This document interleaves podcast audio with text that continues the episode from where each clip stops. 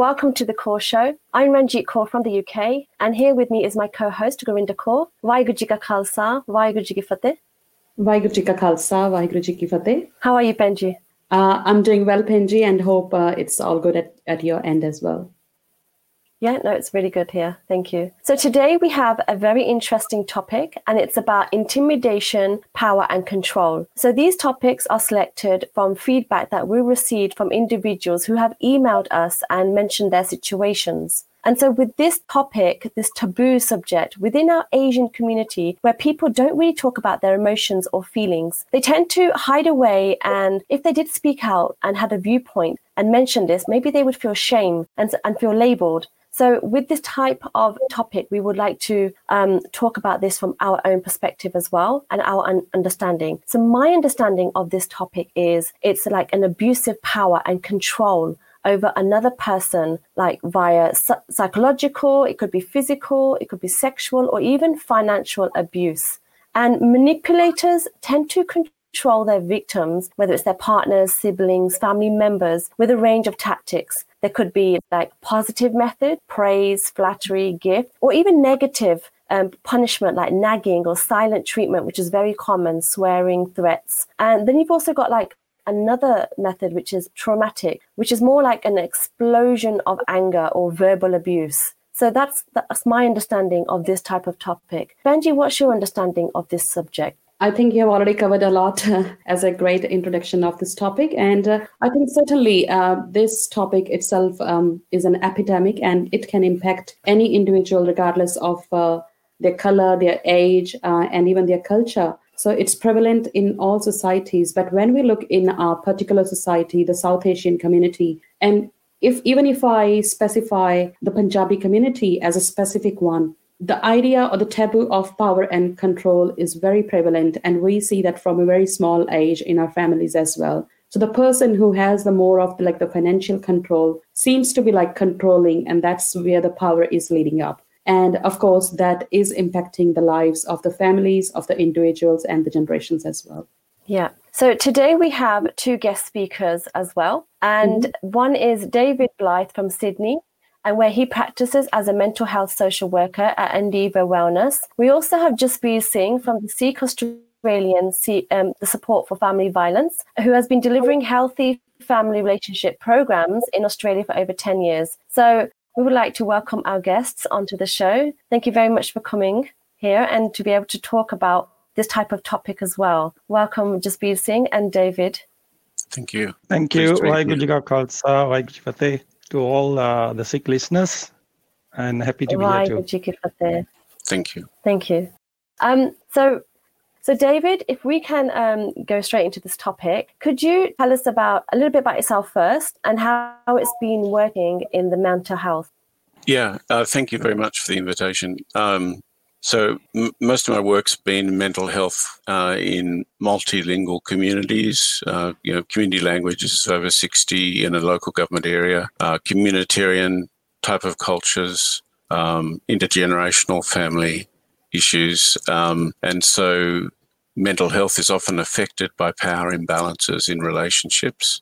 Uh, and in in patriarchal societies where men are privileged and misuse their power in relationships, often there are mental health consequences not only for the women involved but also for children as well. Um, so, also just listening, could you also tell us about yourself and what it's like working in mental health as well?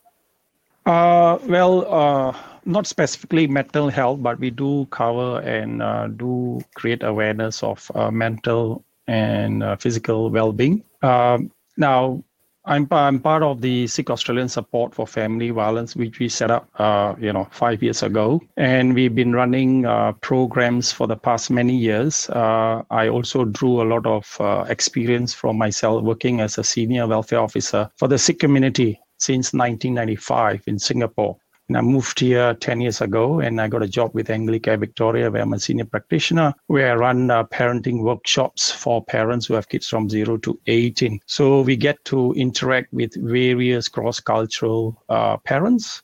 And I also run uh, all dads fathers programs uh, for the Department of Justice, Drug Court, and other institution and schools. So then uh, the focus came on the Sikh community. Uh, there was no such thing happening in the Sikh community because I find that most of our Punjabi or Sikh community do not access the, the circular programs, services that are available there. In all my years, I seldom see, you know, one or two Sikhs might pop out in the workshop, but whereas I see other communities, other CALD communities, the migrant community coming up and participating in all the programs that we deliver. So that's where it got to us that uh, we started getting calls, you know, people having problem uh, and then we set up this organization called Sikh Australian Support for Family Violence. It was after, as a faith leader, I attended the Challenge Family Violence Program, which was funded by the Department of Justice, to get faith community to talk about family violence within their own community. So from then, one led to another, and today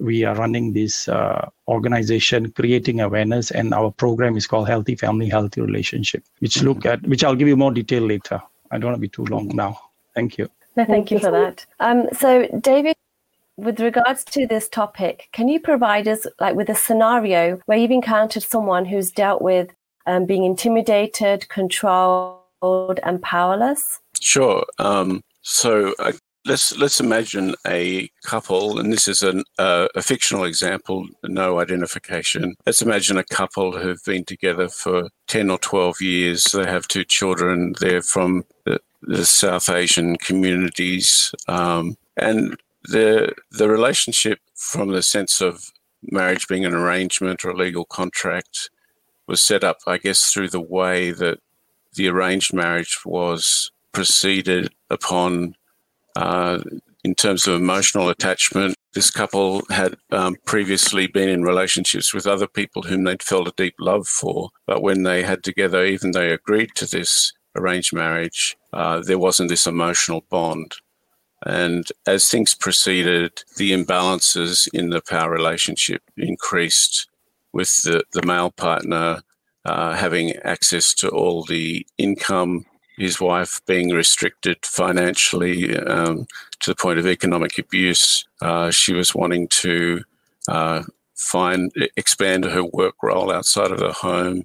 Uh, all parenting was left for her. All house cleaning was left for her. Um, and her husband was also being unfaithful sexually um, and beginning to drive her into the ground, you know, fi- uh, emotionally uh, as being useless uh, and um, being very derogatory towards her with ex- explosions of rage so that everyone was afraid. And the intimidation was about apathy, the intimidation was about uh, emotional abuse. The intimidation was about the threat to leave. And another very powerful form of intimidation was to shame her in front of her own parents, who were very critical uh, from the subcontinent, uh, as though she would not be a wife fulfilling uh, her role according to their culture and family tradition. Um, so, in seeing that family together, I guess the first strategy was to address the man in the family on his own terms. And I guess with narcissistic people who are very self focused, there's um, they have to realize that that the way that they're behaving, that the the way of control is a zero sum game. It doesn't yield the benefits that they're seeking. They don't get approval. They don't uh, get uh, emotional affection. They don't get the respect that they crave. And so a series of consultations with him by himself to realize that actually sharing power of learning to influence the family positively in in uh, setting up joint accounts, um, distributing household chores, participating in the parenting, and feeling that he was a uh, had a f- positive fathering kind of modeling going on with his own children. He began to see the benefits of that for himself and engage in change.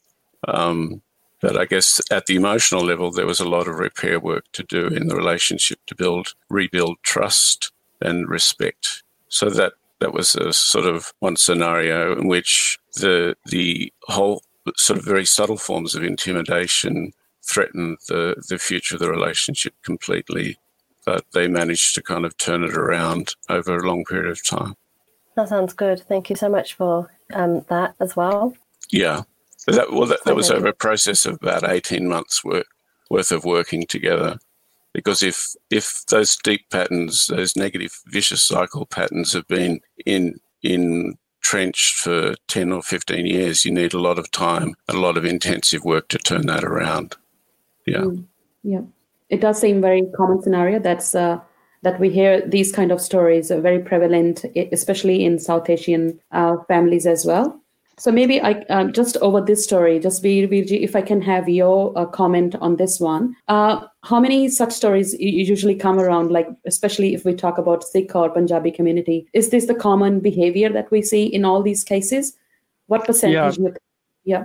Uh, well, I can't give percentages such uh, because there's just so many and and they vary in different different type of uh, abuses. Yeah. Uh, we'll be preparing the steps soon on our minor report. But hearing what David say, it sounds very common, uh, which is mm. happening in the South Asian community. And because I also work with other communities, uh, I mm. find that it is happening everywhere, whether it's Punjabi, Vietnamese, uh, yeah. Indian, everywhere. It's it's the same. Burmese. I work with all the communities, Afghan communities. It's a kind of a human problem, but because of uh, you know the way they have moved into this country and how the culture in their country of origin before they come here, the the transition uh, process has not been helpful to them, and they already have a preconceived idea of what I'm going to do when I go there, and a lot of them have been uh, kind of a pre-program their brain that I'm going to do this, I'm going to do that, not taking yeah. into consideration that you know my wife also will have a role to play but it's it's always uh, what the the husband wants to do and the wife just have to back up and just follow through. So it is quite uh, quite common. Uh, if you want me to give you a case study as well right now let me know. If not then uh, yes please. All right. I had a case uh, she has been married uh, for about almost three and a half to four years now she has one child and the day she came to Australia, uh, she has been isolated from uh, day one. Uh, not good uh, in speaking English. Her English was very bad. Literacy level very low. Can't read English. Only speaks Punjabi. And the husband has started controlling her from day one. Never let her out of the house. He buys the groceries. Uh, never got her driving license. Uh, she stays home uh, because the child has not gone to kinder anywhere. So all these uh, two or three years she's been home. The case came to us through her sister uh, in Melbourne who called us and uh, said, "Can you please, uh, you know, help my sister? She doesn't know what to do. She's stuck." And she really gets to talk to me. And then we found a way that she could call us, and when the husband was at work, and uh, basically she could not go out. Even when she goes to gurdwara uh, he'll always be monitoring her at a distance. And he always tell her if i see you talking to anyone you're in trouble. So he's always uh, uh, shadowing her stalking her. And of course there were physical abuse. And even when she you know whenever the physical abuse happened it was a bit of bruises fine. When things got bad he would follow her to the doctor and of course, as always, pre-warn if you tell anything to the doctor, uh, you're going to lose your visa. I, will make sure your PR doesn't go through. Uh, and uh, you will lose your children, you'll be sent back to the country. So, all these uncertainties and fears, she just kept going and told her doctor, No, I fall, nothing happened. And of course, there's no money she can spend, everything is controlled by him. Uh, she doesn't even know how to use an ATM card. And uh, what happened was, uh, even when she had to bring the child to the uh, MCH, maternal child health nurse, he would go along, make her sit outside, and he would bring the child into the room with the MCH nurse so that she never gets a chance to chance to be in, in privacy with the nurse to talk about what's happening. Because i know i work with mch nurses they do ask that question sometimes when they see you know the mood of the the mother is not normal they would try to pick up those uh, red flags and try to probe into it. So this was a very uh, very uh, very bad situation. And of course there's always labeling putting down you're useless and your parents didn't give enough dowry. Dowry was also an issue. So uh, that was the case that we had. It's quite uh, yep. confronting and uh, she felt very very isolated nobody to turn to dare not to ask anyone because he said if if i find out somebody knows you're finished. So that kind of uncertainty and consistent threat and fear is not helpful. So it took us a while to do a lot of empowerment about, I think, close to two months, talking to her over the phone. And talking to all the services and arranging, doing warm referrals, talking through, don't worry. Because for a woman to leave the house in a family violence uh, relationship, I mean, mm-hmm. statistics already show is seven attempts are made before she finally decides to leave because any woman who wants to leave she also need to consider her children where she going to stay how she going to survive and especially in this situation when they just don't know how to survive in a foreign country yeah so i think uh, you've put a very common perspective of uh, yeah. what is actually the current situation and how women especially who are victims of family violence are going through the yeah. situation I'd ask uh, David. David, what do you think is the main driving force behind this kind of behavior, and is it mostly uh, prevalent in like men doing this to women, or how many cases you usually see um, the opposite way as well, like men being the victim as well? Well, I guess in in terms of homicide, um, the the the rate of in in Australia, fifty women are killed every year by by their male partners. Uh, in terms of um, the it's about one percent of homicide rate for women killing their male partners. Okay, so it's definitely um, definitely male male revenge that seems to be the core, and and fear and um, uh, insecurity. But when it becomes criminal, then you, you go beyond the emotional considerations. It's for the, the sake of the safety and the life of the the woman and her children that's priority. Uh, Jasbir ji, anything you would like to add on to this one? I mean, uh, what David said is a fact. Uh, I mean, of course, the present statistics uh, that we have is one woman is killed every week in uh, Australia from a male partner, ex-husband, ex-boyfriend. It's a known person and uh, 5% of the cases are where males are abused. So still 95% of the cases of family violence are done by male perpetrators. So it is uh, definitely a male-dominated uh, domain, if I may say safely. But having said that, not all males are bad. Yeah, sure. I do understand. And uh, it's fair enough for you to say that all males are not bad. And yes, I do agree uh, that it's not everyone when we talk about, but it's uh, those who are actually doing this uh, to others, regardless whether they are it's a male or a female or anyone else. Um, I might actually ask uh, the viewers who are watching this show as well to, if they would like to share uh, any of their experience. Um, it sh- doesn't have to be themselves uh, because of privacy reasons. Even if they want to share any story of someone they knew, and probably if they have any questions, please do mention that in the comments below. I think that's what is the purpose of this show so that we can share it with the guests and get the answers for you. So um, I heard Jasbir Singh's scenario, and it just seemed like fear of life. Really, what type of life would you have if you're completely controlled with you know everything you do? Um, it just sounds terrible to be in that situation. And if someone is in this type of situation, where they've recognized where they've recognized an issue or maybe someone else has seen something because obviously they probably don't notice it because they're in this deep hole of what's called normal for them what should they do um, if so going to a doctor could be one thing coming to your helpline could be another um, where else could they go if they you know where else could they go if they needed this type of help since the question is directed to me, I'll answer for them. Maybe David can follow through. All right. I mean, uh, it is again, like I said, they are if they are really isolated, uh, one thing you can do is talk to your neighbor for a start. Because in this uh, unique case, he was like very controlled. But not every case is like that. Some of them have access, but they fear. Now the thing is, uh, it's very important to have that kind of uh, cultural uh, connection with the community because sometimes they don't want to report directly to the police they want to go to somebody within the community you know could be a gurdwara. So like in victoria most of the gurdwaras you know they are aware of what we are doing. The sikh australian support for family violence. They know about me. I've run some workshops in the gurdwara to create awareness. So sometime i do get a referral and somebody say this lady came here. She needed help and i gave her your number. So that is also one way that she can do. And the other thing is always look for a safety plan. You know get all your documents in order uh, find out what is happening uh, keep evidence which is very difficult uh, in the situation make sure it's safe because safety is the most paramount. And we do tell them, and they know they can call. Sometimes they know they can call triple zero, call the police for help, but they are afraid of the consequences when they report.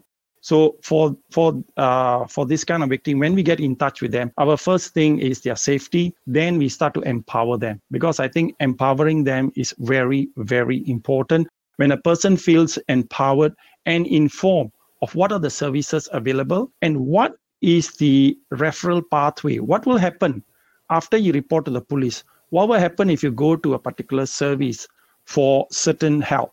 What will happen to your home? Uh, you know, they want to know all the nitty gritty. Will I be able to, you know, have food? Uh, will my husband come after me? Uh, they have to think about the safety of the family. I had cases where where the man even threatened the wife. If you report, I will injure your or you know put your family in India in danger. So that is all the things that they have to consider, and there are so so many kind of threats. So for a woman uh, in this kind of situation, whatever little, I would say talk to your neighbor talk to anyone you know and try to find out the services available. There, there is one eight hundred. There, there are so many, uh, you know, other numbers. Our community. Just call any gurdwara and ask them if you are within the Sikh community. And there, there are many other numbers there. Later, we can create a list, or you can come to our website. We'll have the numbers. Most of the website, even you call triple zero, you go to the police website, they'll have all the numbers. You call one eight hundred, they'll have all the different. You can go to In Touch there's so many uh, i mean services out there. There's men's line even men who le- need help. So uh, it's a very tricky situation. I cannot give one answer to fit all. It depends on the situation of the victim. What is what is the situation the victim is going through? First we ask her you know if you want to report what's your plan after you report?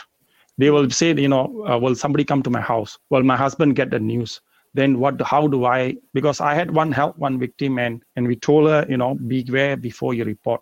And even before the police arrived she was beaten up again while the police was knocking the door. So there, there's a lot of uh, uncertainty and fear. So we got to steer this very uh, carefully and sensitively case by case basis. So strategies there are so many i can give but depends on your situation. So talk to neighbor talk to your doctor talk to your gp talk to your community your friends uh, you know whoever you can trust. Very importantly you can trust. And i think trust is one big thing they fear that if i tell someone will someone tell someone and my husband find out i get into trouble? So it's a it's a very fine uh, path to tread for yeah. a victim and I just want to ask a question about the sharing that particular kind of situation on that. So I do usually come across these scenarios as well, and I, I do get some of the context. Uh, one of the scenario that I want to ask is sometime a victim contact you and they tell about very, uh, you know, very sad story, what is happening and what they're going through, but they just share with you and they just they just don't want you to contact back. So that's a very you know very hard scenario because they don't want you to contact back. And uh, secondly they don't call you back later on. So what do you do in those kind of scenarios? When you, you know i had yeah, if you i had help yeah. and you can't contact them. Yes, I had a few calls like this. Uh, one thing about us, what we do is we don't straight away ask you what's your name because sometimes I have ever had what's your name? And they put the phone down. Yeah. So I'll just listen, hello, yes, is there mm-hmm. anything I can help you with? And let them talk. Because yeah. there there have been cases I don't ask their name until they're ready to say, I say, would you want to let me know what's your name? You know, or anything else. And it takes a while. Sometimes they, they do call back and they because i leave them what i will do is i'll tell them uh, in case you know you can't get in touch with me these are the numbers you can call i can text you this number if it's from a private number i'll just tell them you can always you know go online and ask for family violence help any help for women something will pop out on google in victoria you know you just google you get it very fast so in this case we don't uh, because the minute we try to probe in too much, they get frightened because they're not ready to come out from the shell. So you have to give them some time and confidence. So we let them call. I have helped one like after three months. Then she started telling, okay, I'm so and so. And took mm. about close to eight months before she decided that, okay, I think I can now go and make a report. So it's a lot of uh, uh, empowering and assuring that is required. Even if they don't tell the name, that's fine. But you always leave them num number. Say, okay, I know you might want not to tell me your name, but in case you know you don't get to call me back again these are the numbers you can call if you want me to text or whatsapp me sometimes they use a whatsapp number which is an indian number because they don't have a local sim card so sometimes we whatsapp them or we ask them tell me any number you want me to whatsapp to who can later whatsapp to you or your parents or anyone so it, it again depends on the situation so we don't we don't try to ask them no you must tell me your name give me your date of birth then they start to worry why why are you writing down why, why are you going to report me? That's the first thing they are because they're not ready. So the empowering and reassuring part at the very beginning onset, they need to listen, have someone who listens and believe them. Very importantly, believe what they said. Do not question that. Are you sure this? Are you sure this is happening? Then they they will feel that oh, here comes another person. You know, not wanting to believe what's happening to me. So giving them that that uh, non-judgmental listening ear and uh, believing them is i think very powerful and then reassuring them that i'm here for you anytime you want to call uh, we will be here to help you and you let us know when you want to do what you want to do we will guide you so that kind of thing put them kind of in control of their life of what they want to do. So slowly they're feeling that oh suddenly i have a choice. Yes you have a choice. You tell me what you want to do and we will guide you. I hope that's helpful yeah. I, I, I loved how Jen Jasbir was talking about this whole yeah. process of empowerment, of building trust, of gentle encouragement, of providing information. I guess one of the central ideas is um, allowing the victim to give you permission to talk about things. I think giving permission is, is part of empowering them. Often, uh, I guess women in, or men in those situations, even that one conversation um, can be overwhelming for them. It may be the first time they've ever talked about what's really happening. And if their situation is overwhelming for them, they can even feel overwhelmed by mentioning actually part, even part a tenth of what's going on. So don't be surprised if people withdraw mm. or never contact you again. Um, I guess the other element is um, in being the friend that Jasbir was talking about is people just love just feeling uh, an expression of kindness and warmth towards them, which they haven't had. They're living in a dehumanizing environment where they're treated like animals, not treated like human beings. So even any warmth or tone or love or care uh, without judgment is just something new for them. Uh, and it'll take them a long time to trust you as a, a, a, reliable person who won't take sides, who will give them the space to gradually build courage, build hope, uh, build a sense of worth before and as they make a strategy as an exit strategy. Yeah. Yeah. So, um, Jasbir Singh, I wanted to ask you with the programs that you have, do you educate schools regarding this type of behavior pre- for prevention do you you know what age should children learn about this type of um, behavior? Um, whether you know schools do they have this type of like programs going on? Uh, not our organization per se because uh, in in, uh, in Victoria, there is Department of Education. Within them, they have their own program, respectful uh, communication and respectful relationship. Uh, they are doing it in schools because I did work uh, with two of the community engagement officers who engaged us, rather engaged me to talk to the teachers and principal about engaging the CALD community, you know, within the family services so, what are the sensitivities to look for when you're communicating with a, a migrant? You know, like even uh, people coming from certain third world countries, even asking them what's your date of birth can be uh, a bit, uh, you know, embarrassing because they never had a birth certificate you know? So uh, being very sensitive uh, to their to their cultural uh, practices and how you engage them and and how do you portray your poster? What are the kind of pictures you use what kind of wording and the messaging you put on your posters is how you engage the migrant communities. So uh, on us, uh, where I work with Anglicare, that's my job. Yes, we engage schools, but more on parenting and there we also, you know, if there is a parent who has an issue, we do refer them out to the other services. And we also run another program with Anglicare. It's called Beyond the Violence, which is run with uh, mothers who are ex-victim of family violence or no more in the relationship with their children. So that is a separate one. On us, what we are doing now is we are running a healthy family, healthy relationship program, uh, which is uh, to train community, uh, volunteer community educators. We are now in the process of recruiting them. And once this lockdown is over, we are going to give them a three weeks training where they're going to then carry this training and run within their own respective uh, faith or, or cultural communities. And in this program, we talk about respectful relationship. We talk about when you migrated to Australia, what were some of the challenges you face as a man, as a woman, you know, or, or what, how can you, you know, find those common grounds and how can you respectfully communicate with each other and how can you maintain a respectful uh, relationship and what is basically this word called family violence, which I don't tell them straight away. You know, you know, family violence. I say, I know this government is talking about family violence. What does it mean to you?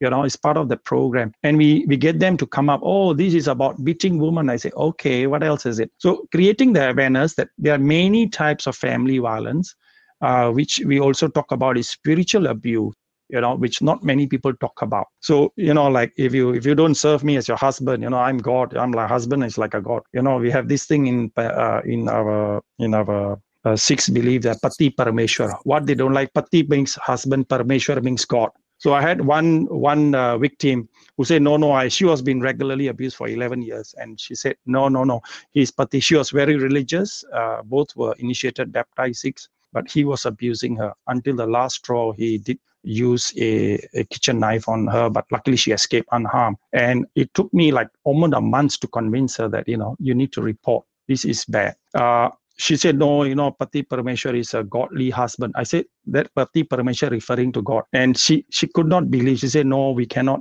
uh, divorce. Said, I said, nobody's talking about divorce, talking about your safety. So I told her, draw a line, put Pati, husband one side, put Parameshwar, God the other side. Give me all the good uh, the the the you know the etiquettes of God, the characters of God, and then give me a character of your husband. Tell me how many of them uh, you know match.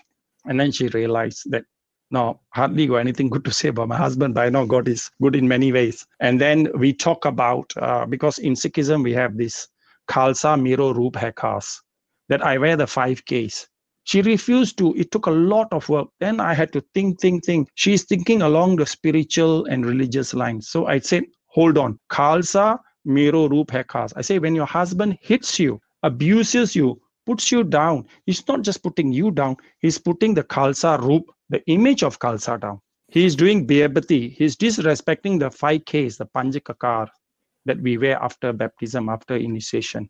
So i say that way he is discrediting the Khalsa Roop.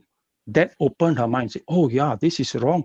I say, yes, this is wrong. So sometimes depends on their mindset where they are at is where we need to work to slowly bring them up to realization that this is not normal and this is not right and no religion sanctions that abuse so this is uh, something that you know we work depend on the situation on the case yeah um, you have put a very valid point uh, Jasbir Virji and uh, just along that line i would like to ask like even despite all this happening many women are still living with this family violence. And i think they are still scared even if they get okay what's going to happen in, in the laws of maybe australian community as well. Uh, they know all the information from legal point of view as well. Still probably they are maybe worried about their children and what will happen. And i've come across women who um, who have left the uh, place. They have lived outside in a shelter and anywhere but they feel the life is even worse living in a shelter or somewhere else. So why do you think still women are going back? Uh, like I said earlier, the statistic shows a uh, woman makes seven attempts before she decides to leave a relationship. Mm. Um, and uh, some of the shelters are not culturally friendly. Yeah. I personally not gone to visit them, I'll be honest. But from the victims who have feedback to me, yeah. they find that uh, because most of the other victims who are there they are many of many cultures you know? Yeah. and they find that they can't they find they, they don't feel safe in a sense that some of the things that goes on there uh, it affects their children you know the the character of other children. And i don't blame anyone who is there because everybody is coming from a dysfunctional family. And mm. the children have seen abuse the wife has seen abuse. So they are also going through their own uh, uh, trauma their own, you know, whatever PTSD you might call it, but they're going through something. And they find that, you know, uh, it is not easy to be there and they rather not go there. Sometimes even going to a shelter. I had one or two who went. One survived, she made it through and then finally got a place of rental. So that is why uh, what we are hoping to look on next is find a place where we can create one shelter for our own community or you know a shared community with the indian community where where some form of cultural, you know, uh, sensitivities or norms are given to the victims and their children. Because it can be a culture shock, suddenly getting out of a house which follows certain routine religiously or culturally, and then you go to a certain place where it's it's just uh, different. Hmm. So it's not easy. You are right. Yeah and especially food as well i think that's another oh yes you just got to make do with what you get and you just could what you get. And sometimes i mean one victim told me she said she come out on the corridor and some of the other women they were smoking and some of them were drinking and she said and they were using vulgarity and she said oh this is not our culture you know i felt so out of place. I feel very fearful even talking to them. I say well it's a it's a kind of a different western eastern culture you know it, it's a very difficult situation. So I'd say, you know, at least you are safe from from your from your husband, you know, for the meantime, but we'll find some space. And sometimes within our community, I do find some uh, good Samaritans who come forward and open up their house. Of course, that also we got to go and do a check. I know those house. I know there's, you know, it's safe. Then I say, okay, can you house her for for a month, two months until we find some ways of going through the uh, services. Like we have ways here who provide uh, lodging, you know, for victims. So uh, again, it's case by case basis. Yeah. So I'm not saying shelters are bad; they are good, but again, culturally, uh, based on the victims' feedback, that's what I they tell me. And so, David, I wanted to ask you something. Thanks for that, just for saying. Thank you very much. Yeah. Um, right. David, I wanted to ask you. So, what type of courses or programs are offered within your service? Is it like um, like an eight week course, or is it depending on what type of issue it is? Yeah, it's um, it's all case by case, customized to the presenting issues of the family or the couple. Um, and obviously, individual counselling can be very helpful in the long term to um, give people a sense of worth, to give them a sense that outside of their situation is someone who can be listening to them, who's reliable, who's going to go the long distance with them in the sort of work, I guess, that Jasbir does, the long, patient work. Um, the other thing is that mental health is really important in these situations where you live in an atmosphere of control, of fear, of criticism, of arguments and conflict your mental health is can go down. You can develop anxiety and depression. Uh, even some people with a history of psychosis uh, or particularly trauma, as was referred to. So, so it, it it weakens you in that atmosphere if your mental health is compromised. And so we particularly attend to people improving and being able to manage their, their mental health and, and physical well-being in order to operate from a bizarre uh, a, a position of strength and, and a position of courage where their fear has been the environment. And so, do you also offer them places if they if you felt they were unsafe? Would you also offer, them shelter or places to go if need be? It's the interagency work that Jasbir is talking about. He's, he must be amazing because obviously that's very patient, working together in alliance with a lot of other agencies that people can access gradually over time. And I think the, the key is to make their emancipation or their gradual um, empowerment a, a, positive secret. And they build up their internal resources and they build up resources outside with these different agencies until they make a, a decision whether they're going to um, temporarily step out of the situation for safety's sake or uh, as another act of legitimate protest. Thanks, David. And uh, probably I might ask uh, Jasbirji, uh, so if we talk specifically about Punjabi or the Sikh community, are you seeing a, like a rise in the cases um, from last few years, or is it like under control? So especially in this COVID pan- pandemic. Uh, the now even before the pandemic, uh, there has been a gradual increase in our Sikh Punjabi cases in family violence in Victoria. And uh, after this COVID started, uh, there is again the increase there because uh, but i'm also getting calls for marital disputes you know. But like what i say we don't provide counseling. We listen to them. We say if you want we can try to help to mediate. If not we refer you out for counseling. So we do more empowerment uh, and then referring uh, refer- referring them out to the other services which are available. Because we are all volunteers and uh, we don't get paid for doing what we are doing. So that's why we use whatever is already there. We don't want to reinvent the wheel. We want yeah. them to use the services that are out there that can help them. So what we also do is we try to find those services which are culturally friendly and understand and we just follow up from the back supporting the client to go through the the, the program. So yes, there has been a slight increase, uh, especially during this COVID-19, uh, because everybody is stressed and slowly uh, cases are coming out. And it is tough because then uh, there's nowhere, uh, because of the movement restrictions, you can't go anywhere until you don't call a police and get police involved. And then maybe you move out, you feel safe.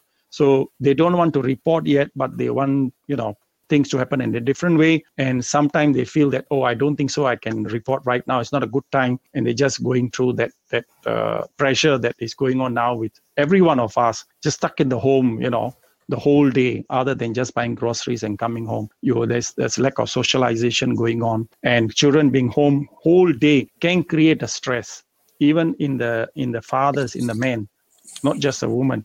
You know, so they also stress because they're not used to being home most of the time. And when they are home, they start to pick on the kids and pick on the wife. Why are you doing this? Why are you not doing it that way? So the wife also gets stressed and she'll say, I wish you go to work, you know, some peace of mind. So the stresses are there.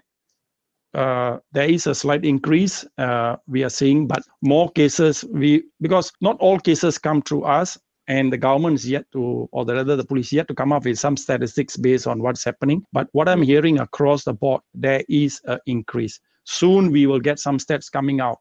Uh, you know, maybe when this COVID is down, that how many more are happening because the government has come up with more uh, campaigns and even on the website and, and help for, for victims of family violence during this COVID-19. That's why we are doing these check-in workshops, which we do quite regularly, sometime a fortnight or once a month. And we just just check in, ask anybody could join in, just ask how they're doing and, you know, giving them some tips on resilience, how they can manage uh, their, their families through this uh, COVID lockdown.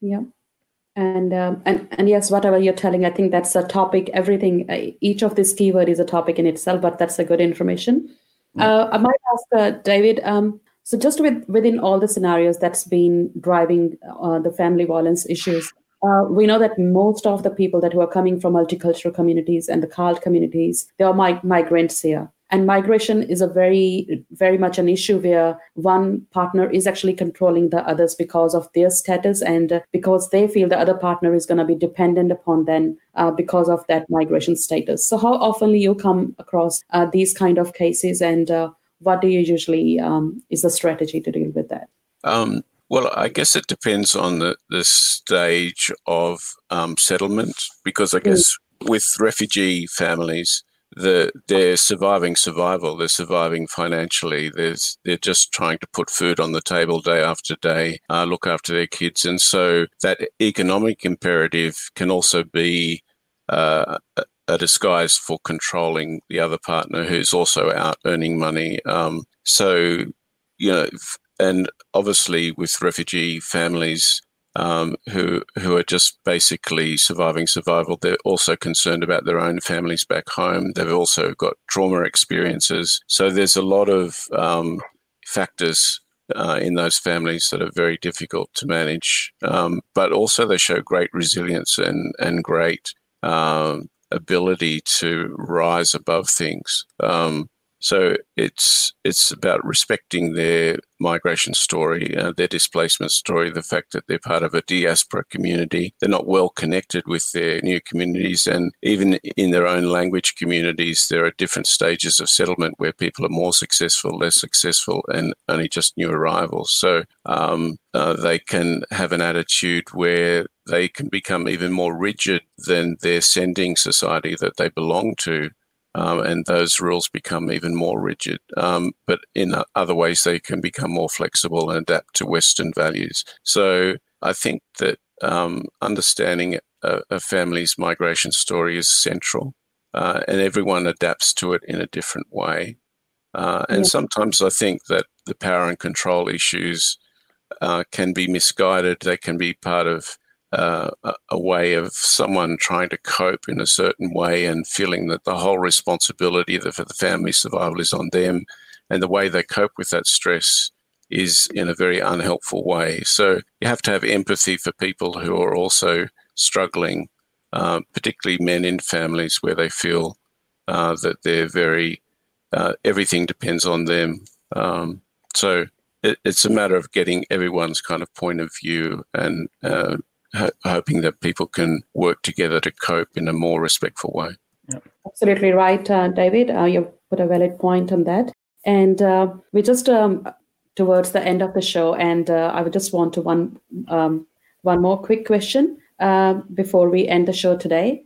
Uh, probably Jasbir ji, if you can take this scenario. So one of the scenario that's very common, and it's because of the migration um, issue as well what's happening is one partner probably is uh, these days there is a lot of like uh, issues of contract marriages as well. And probably one when one of the partner when they are towards their permanent residency uh, they are actually taking off the second partner of their list of the final application for the residency do you consider that also as a dowry abuse because uh, one person has used the funding all the economics economically financial uh, finances of one partner got their permanent residency and they're kicking them out of their application I mean, this, uh, I've been hearing a lot of stories from victim and they call them IELTS brides. Yes. So what they get is the girl is very intelligent. Uh, this is what I heard, uh, and it got me shocked.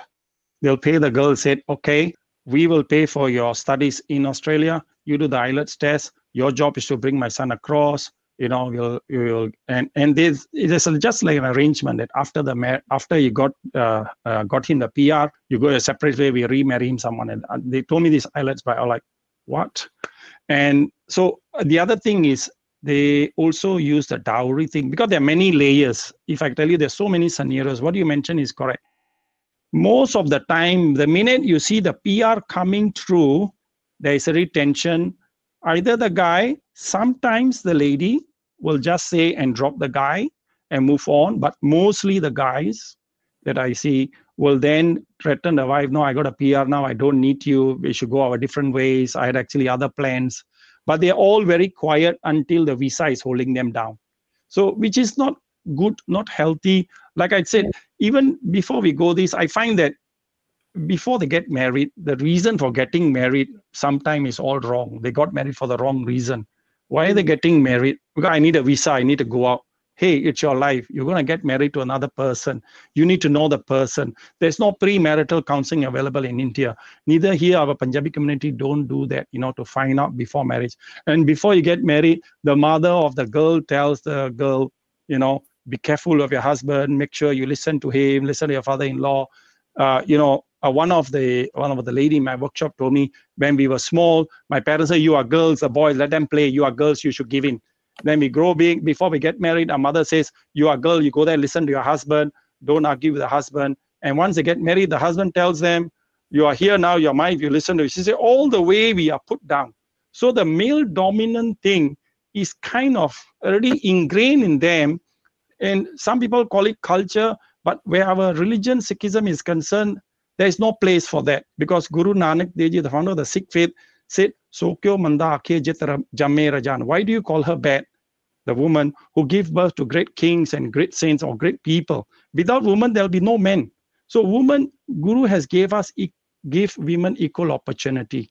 You know, mm. the same woman is also your mother, your sister, your daughter, and also your wife. They are the same they are the same gender. So, uh, coming back to your question, there are many abuses based on visa, based on IELTS test. The minute the visa comes in, there is going to be trouble. And many of them has made use of the dowry. The dowry is you got to pay for my son's education in Australia. I had people even misuse this after they had a child. The husband told the wife, Tell your father to send 40,000 Australian dollars to Australia because we need to buy a house after one child. And I after that thing was going through, they had a divorce or family violence happened, and we were trying to collect some evidence for her. She was to there was no track of the money.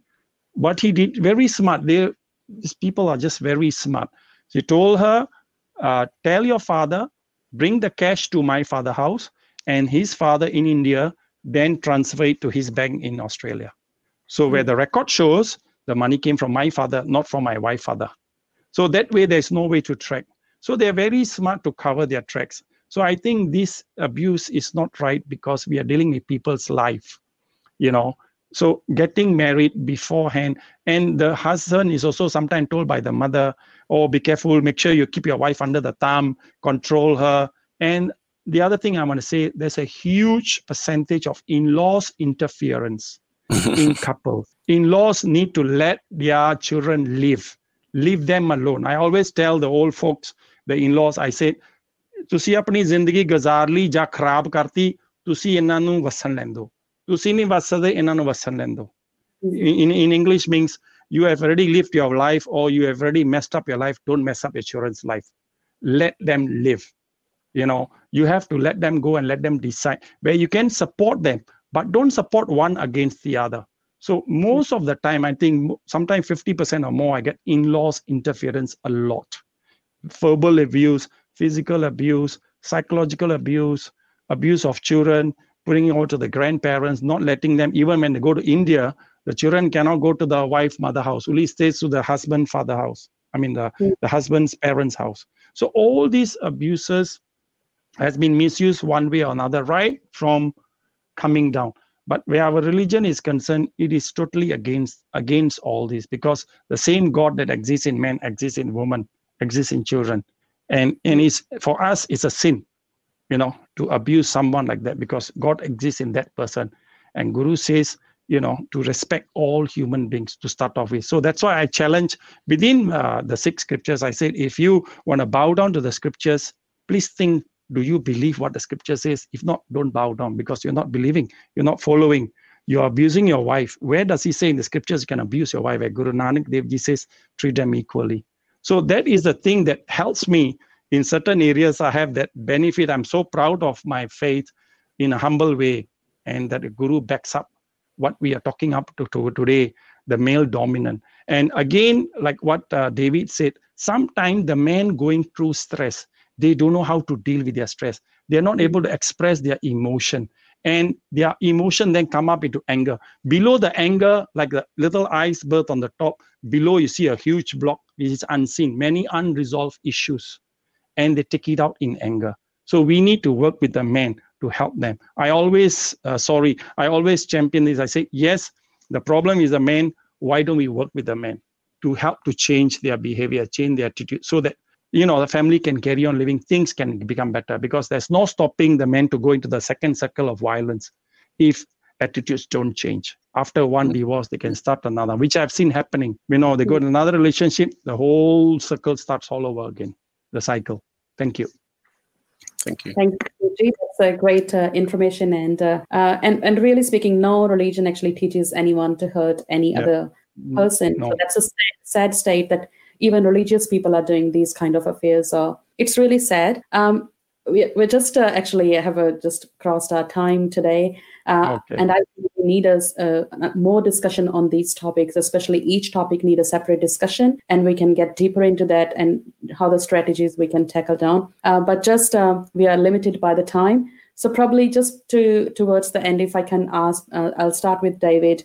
If you could share where people can, how people can contact you, and uh, and also if you could also mention about, especially for the men, because we have got some comments as well that it's not only the women victim, and we do acknowledge that it, men are also uh, the victim of family violence as well, and and it's not always physical. So if you could mention if if there is any specific or a different help for for male partners.